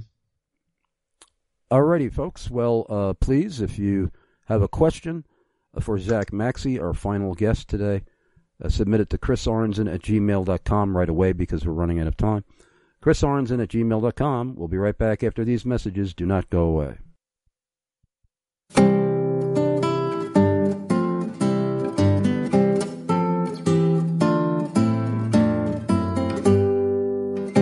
When Iron Sharpens Iron Radio first launched in 2005, the publishers of the New American Standard Bible were among my very first sponsors. It gives me joy knowing that many scholars and pastors in the Iron Sharpens Iron radio audience have been sticking with or switching to the NASB. This is Darrell Bernard Harrison, co-host of the Just Thinking podcast, and the NASB is my Bible of choice. I'm Pastor Tom Buck of First Baptist Church of Lindale, Texas, and the NASB is my Bible of choice. I'm Pastor Kent Keller of Faith Bible Church in Sharpsburg, Georgia, and the NASB is my Bible of choice. I'm Andrew Rappaport, the founder and executive director at Striving for Eternity Ministries, and the NASB is my Bible of choice. I'm Mark Grimaldi, pastor of Sovereign Grace Church of Greenbrier, Tennessee, and the NASB is my Bible of choice. I'm Christopher Cookston, pastor of Prineville Community Church in Prineville, Oregon, and the NASB is my Bible of choice. I'm Matt Tarr, pastor of High Point Baptist Church in Larksville, Pennsylvania, and the NASB is my Bible of choice. Here's a great way for your church to help keep Iron Sharpens Iron Radio on the air. Pastors, are your Pew Bibles tattered and falling apart? Consider restocking your pews with the NASB and tell the publishers you heard about them from Chris Arnzen on Iron Sharpens Iron Radio.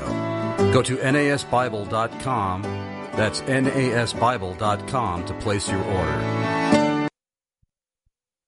Hello, my name is Anthony Uvinio, and I'm one of the pastors at Hope Reformed Baptist Church in Coram, New York, and also the host of the ReformRookie.com website. I want you to know that if you enjoy listening to the Iron Sharpens Iron radio show like I do, you can now find it on the Apple's iTunes app by typing Iron Sharpens Iron Radio in the search bar. You no longer have to worry about missing a show or a special guest because you're in your car or still at work. Just subscribe on the iTunes app and listen to the Iron Sharpens Iron radio show at any time, day or night.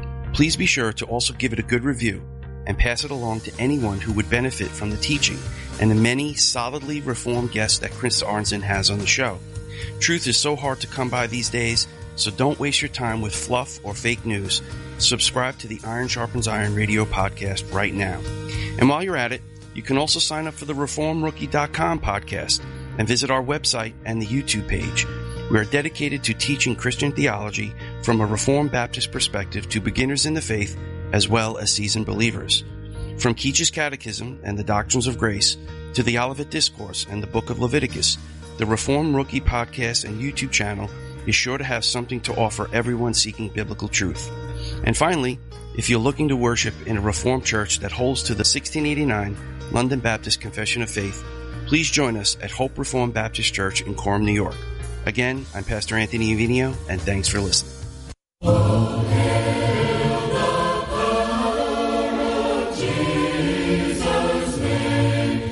This is Pastor Bill Sasser, Grace Church at Franklin, here in the beautiful state of Tennessee. Our congregation is one of a growing number of churches who love and support Iron Sharpens Iron radio financially. Grace Church at Franklin is an independent, autonomous body of believers which strives to clearly declare the whole counsel of God as revealed in Scripture through the person and work of our Lord Jesus Christ. And of course, the end for which we strive is the glory of God.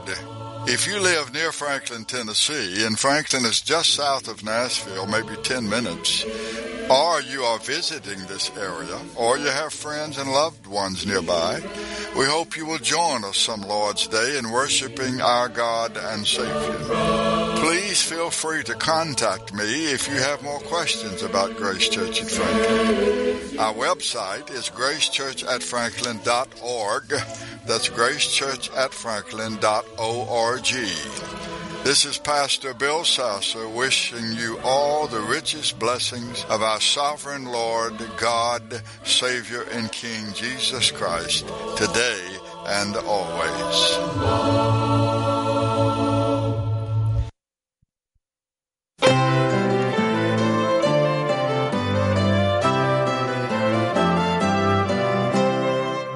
Iron Sharpens Iron Radio first launched in 2005, the publishers of the New American Standard Bible were among my very first sponsors.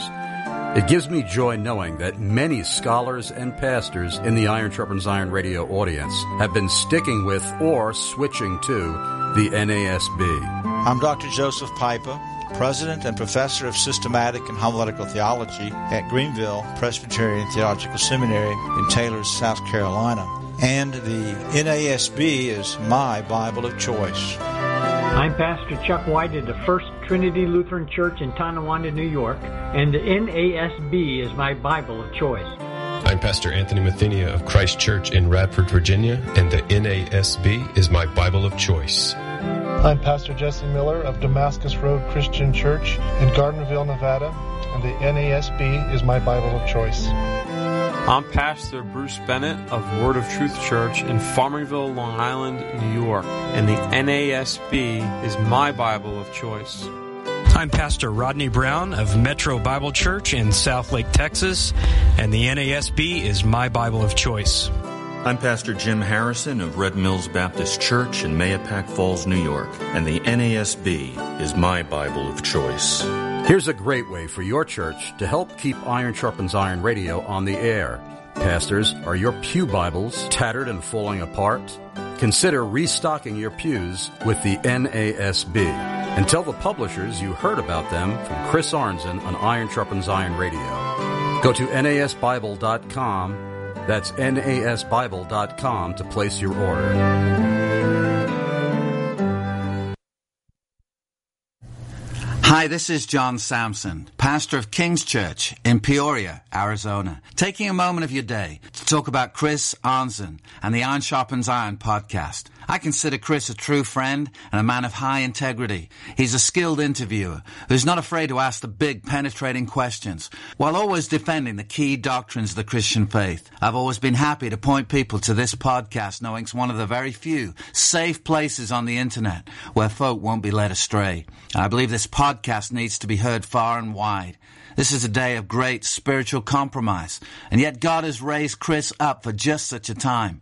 And knowing this, it's up to us as members of the body of Christ to stand with such a ministry in prayer and in finances. I'm pleased to do so and would like to ask you to prayerfully consider joining me in supporting Iron Sharpens Iron financially. Would you consider sending either a one-time gift or even becoming a regular monthly partner with this ministry? I know it would be a huge encouragement to Chris if you would. All the details can be found at ironsharpensironradio.com where you can click support. That's ironsharpensironradio.com.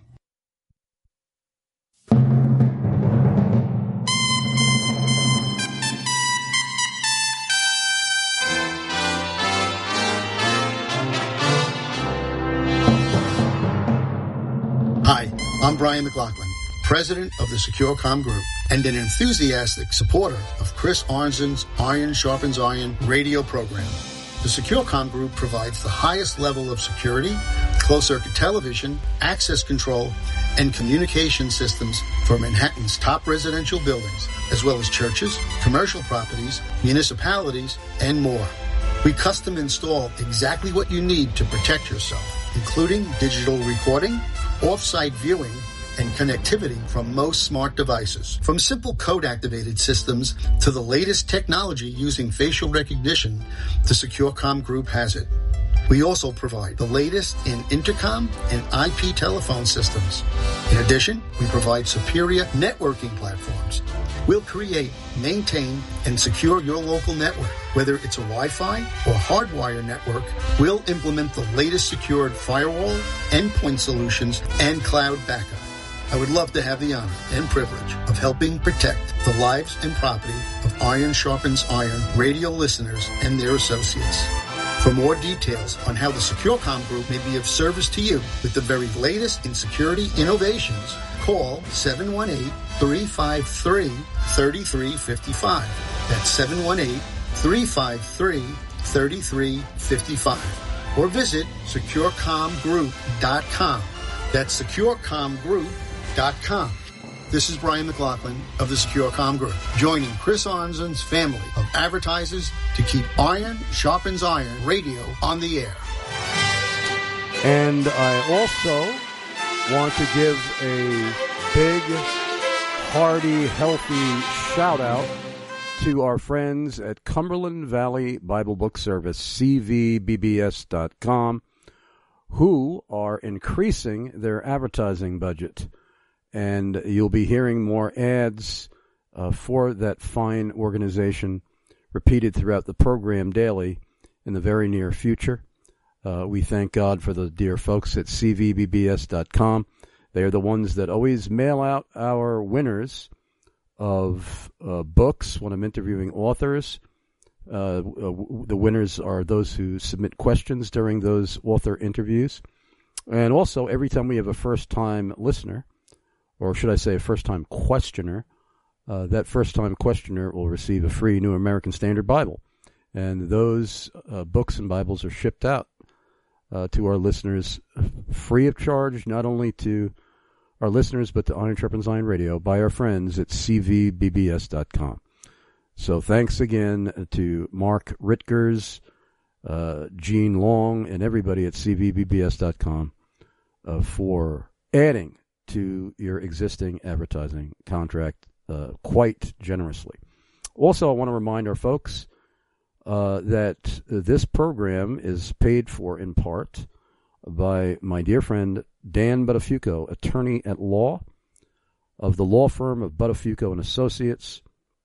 If you are uh, the victim of a serious personal injury or medical malpractice, anywhere in the United States, no matter where you live in the 50 states of the United States, please call 1 800 Now Hurt, 1 800 Now Hurt, or visit Dan Buttafuoco's website, 1 800 NowHurt.com. 1 800 NowHurt.com. And always mention that you heard about them from Chris Arnzen of Iron Sharpens Iron Radio. I also want to remind our listeners who are men in ministry leadership, you are all invited to the next free biannual Iron Sharpens Iron Radio Pastors Luncheon on Thursday, June the 6th, 11 a.m. to 2 p.m. at Church of the Living Christ in Loysville, Pennsylvania, which is Perry County, Pennsylvania. We have, for the very first time, as our guest speaker,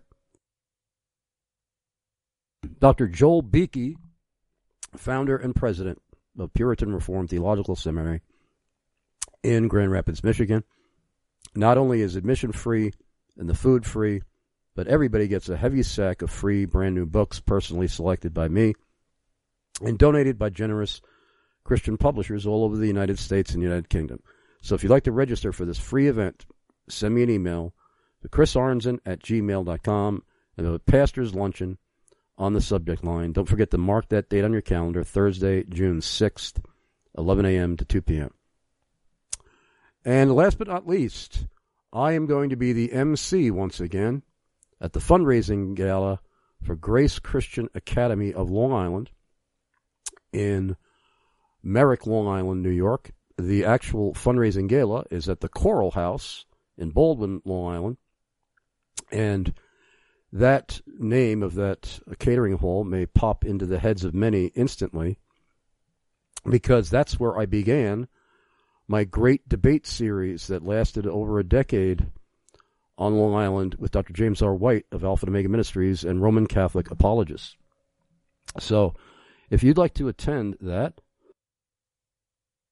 and the, by the way, the keynote speaker is my friend Ernie Zara, author and educator. if you'd like to attend that, mark that date on your calendar. Friday, the 15th of March. And I believe the time is 7 p.m. Go to gcali.com for details. gcali.com. We're now back with my guest today, Zach Maxcey. And uh, Zach, I'd like you to really lay out uh, what you believe are the most important things that should draw people into embracing New Covenant theology. Are you still there? Is Zach? Okay. Yes, Chris. So I, I want to echo some things that uh, Blake said.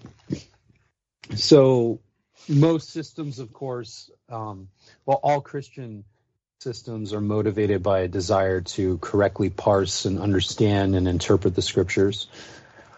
Um, I would say in my own personal journey, um, uh, because what four years ago when I was on uh, before the COVID happened, um, I, I, doubt your listeners remember, but I'll just refresh. So when I was saved, I was saved in a Presbyterian church, which was a really um, it's kind of an amalgam.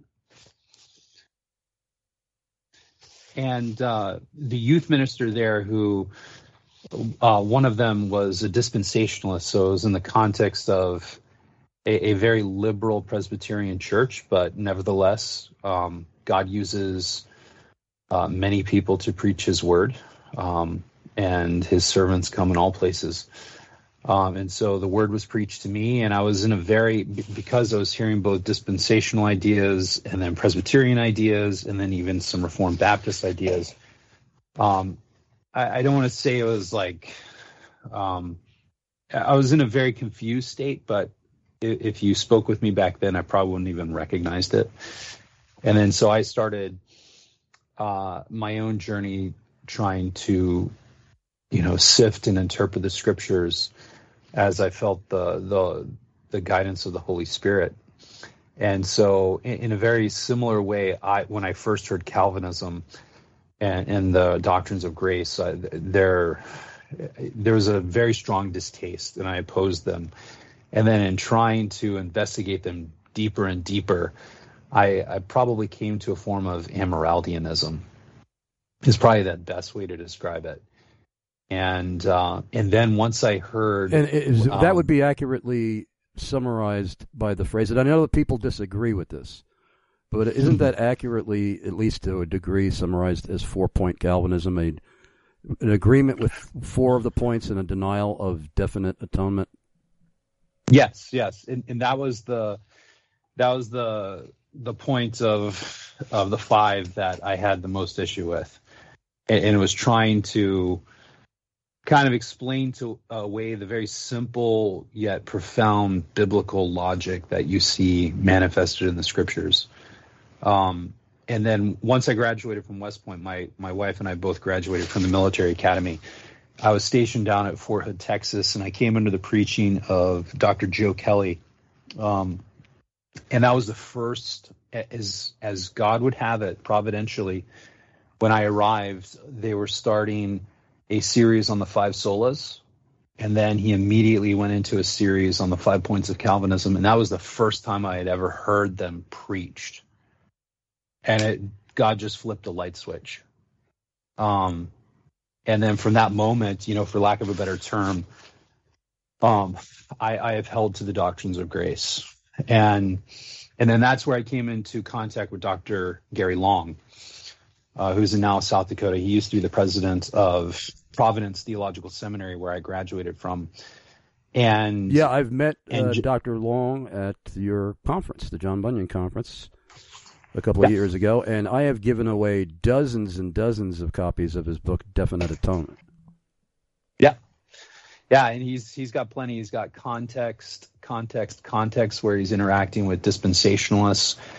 Um, he's got a uh, a new and accurate way, uh, which is uh, a really good. I, I, I wouldn't say it's on the level of being influential as as John Reisinger's writings or even probably Blake White's writings, but it's it's up there as as a very good um, concise summary of New Covenant theology.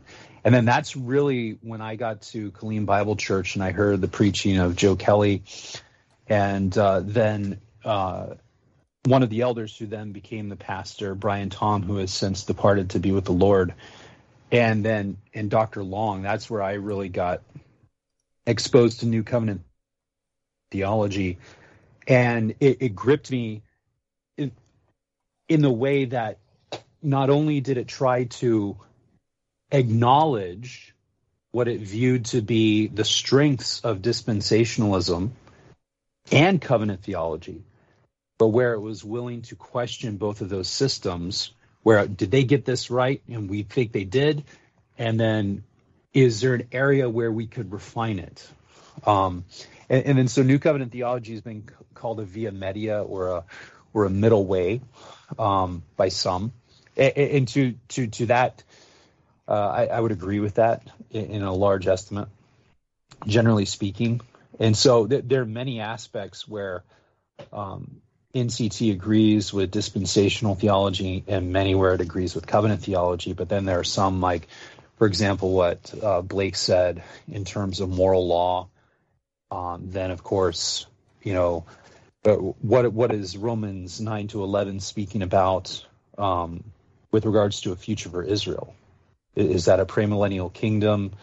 Uh, where Christ is is going to come down and literally reign from the throne of David, and then there's going to be a rebuilt temple, as dispensationalists would teach, where both Israel and, and the church are saved by grace through faith in Christ alone, but they're they have two separate eschatological destinies, and um, it, there were just elements of both that I think um, that NCT answers more biblically um, so, so for example, this briefly came up with, with, regards to Israel when we were talking about dispensationalism, but um, and I know some dispensationalists would would take very much issue with this, and um, and and I I've been accused of teaching that God breaks His promises. God forbid. God forbid. Um, it's not a question about theology proper because God is true. God never breaks His word. The real question is hermeneutics. How are we supposed to understand those promises and the fulfillment of those promises? And so, and so we need to take it out of the in this this whole idea of being careful not to make false accusations. It, it comes down to that. Well, are am I am I appealing to theology proper? Um, in some ways to potentially manipulate or to accuse or to set up a theological straw man or or am I rightly noticing that this is a question of hermeneutics? And so, um, one of the big things that um, I teach my students, I teach. I'm a secondary school teacher at uh, Samuel Fuller School in Middleborough, Massachusetts, and I teach uh, the high school Bible classes. And so I teach biblical theology, systematics, then apologetics, um, and then historical theology, not all in the same year. But one of the big things that I come back to is a phrase that I came across in seminary that was very pivotal for me in learning to major in the majors, you know, and being able to disagree in the minors. And that's it's by Rupertus Meldenius. Sometimes it's attributed to Augustine, but it's in the essentials unity, in non-essentials liberty, in all things charity. And I probably in my classes, Chris, I probably say it ad nauseum. So my students and, and I'm trying to teach them it's okay. It's okay if we disagree over the mode of baptism. It, it's okay if we disagree with on on eschatological matters. But do we agree on the essentials of the faith, the hypostatic union, the Trinity, the inspiration of Scripture, justification by faith alone? Those things are the most important things. And then once we agree on those things, we can we can agree to disagree, and then let's have a as Blake referred to earlier, let's have an in-house discussion and let's see, let let's be constantly reforming our hermeneutics. And, and at least, in to, to kind of circle back around to to your question, I, I find NCT answers some of those areas a little better than both dispensationalism and, and covenant theology. Whereas I think, I th- so for example, and I'll close with this just as an example. Um, uh, but with regards to the people of God and the plan of God, we would agree with covenant theology, both the Presbyterian form and the 1689 form, that there is one people of God. It's the elect of God. Amen. Uh, from all ages. Now, we would also agree with uh, dispensationalism that there is that there are some elements of discontinuity. So, although you have that continuity of one people of God throughout all time, God's elect, there are elements of discontinuity that come along the way in the form of the covenants. In fact, 1689ers would uh, agree with that also, that we might not. They would? Uh, they would, we may not explain it all exactly as you would, but we believe in that. Yeah. Yeah. And in fact, uh, my, my fellow elder and the pastor of my church, uh, he's, he's a 1689er and we get along just fine. um, so, so we actually had a long conversation probably two years ago on the law of God. And so I was explaining the NCT position um, where where he was he was holding a position where that Jesus is is essentially giving the the true interpretation of the law of Moses that has always been. He's not adding anything new as a new lawgiver. He's just he's telling the true interpretation. Whereas NCT folks would understand well, he he's picking up where Moses left off, but he's a new lawgiver with authority. So so there there is a change in the law and, and we would argue that it's it's it's taking the law to a higher level mm-hmm. that's unattainable apart from the Spirit of God indwelling and empowering a believer. That which was the motivation um, of John Reisinger, John Reisinger's book, and but I say unto you, yeah, and, and so in that conversation, uh, Pastor Steve, Pastor Steve Bailey said, "Well." we, are arriving at the same place in ethics. I'm like, yeah. And so he's like, well, what's the difference? I'm like, well, I mean, again, it's a hermeneutical issue. Um, and, and, so at, at, the end of the day, and, and that's probably, I'm probably generalizing to a certain extent, but, but, but we, we essentially arrive at the same spot. We would explain it differently with regards to that. I mean, the Sabbath, the Sabbath is its own issue with how we un- understand that and interpret it. But in terms of the other nine that Blake spoke of, that appear again in the New Testament, and one could argue that they're elevated. Um, in some sense, so whether Jesus is giving the true understanding of Moses or he's elevating it as the new lawgiver, it's still arriving at that same position. So it's no longer you don't commit adultery; it's you do not lust in your heart after someone else. I have to ask you. So, I have to ask you quickly though, because we're running out of time. What is your yeah.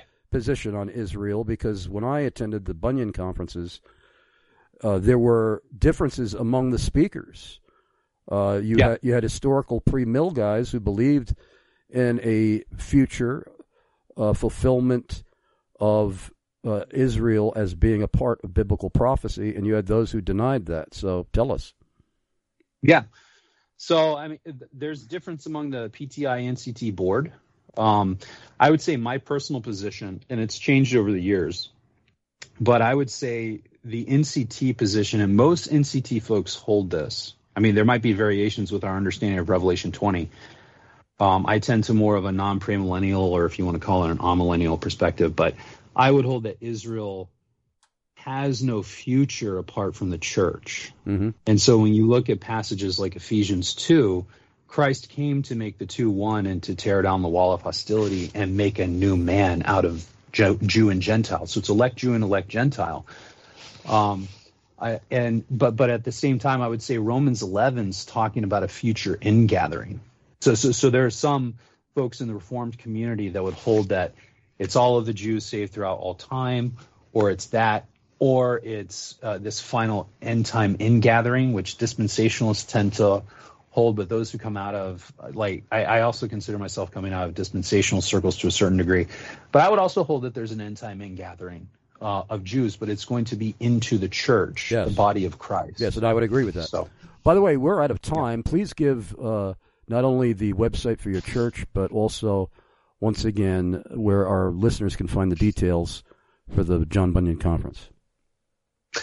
Yes, so the details of the John Bunyan Conference can be found at ptinct.org. Again, that's ptinct.org. There's there's bios about the speakers. There's the conference schedule. Uh, there's also a T-shirt that we're promoting for fundraising and so forth. There's no official uh, charge for the conference, but as as the Lord leads to donate, um, uh, we certainly welcome that. Um, and also um, Grace Covenant Church. So that website is Grace Covenant uh, churchri.com. And for those So- of you who want the information on the church where Dr. Blake White is the pastor, go to ssbaptist.org. That's for Southside Baptist Church in Abilene, Texas. ssbaptist.org. And you can also go to Dr. Blake White's personal uh, website. And that is, and I had it right in front of me, and it's gone. Is that a Blake White dot? Do you know? I believe that's right. A Blake, what, but what is the dot? Dot org com? I think it's I think it's dot org. A Blake White dot org. I hope that's right. And by the way, folks, I made a faux pas. I should never talk about somebody passing away unless I know for certain. Uh, I confused two different New Covenant theology guys that both preached at the church where I was a member years ago. Tom Smith is still alive. He's now an Anglican, however, uh, a uh, Calvinistic Anglican. Uh, but Tom Wells is the brother that I was thinking of that I believe passed away. I'm not 100% certain, but he was the pastor of uh, the King's Chapel in Westchester, Ohio for many years. But uh, I want to thank everybody for listening today. And I want you all to always remember for the rest of your lives that Jesus Christ is a far greater Savior than you are a sinner.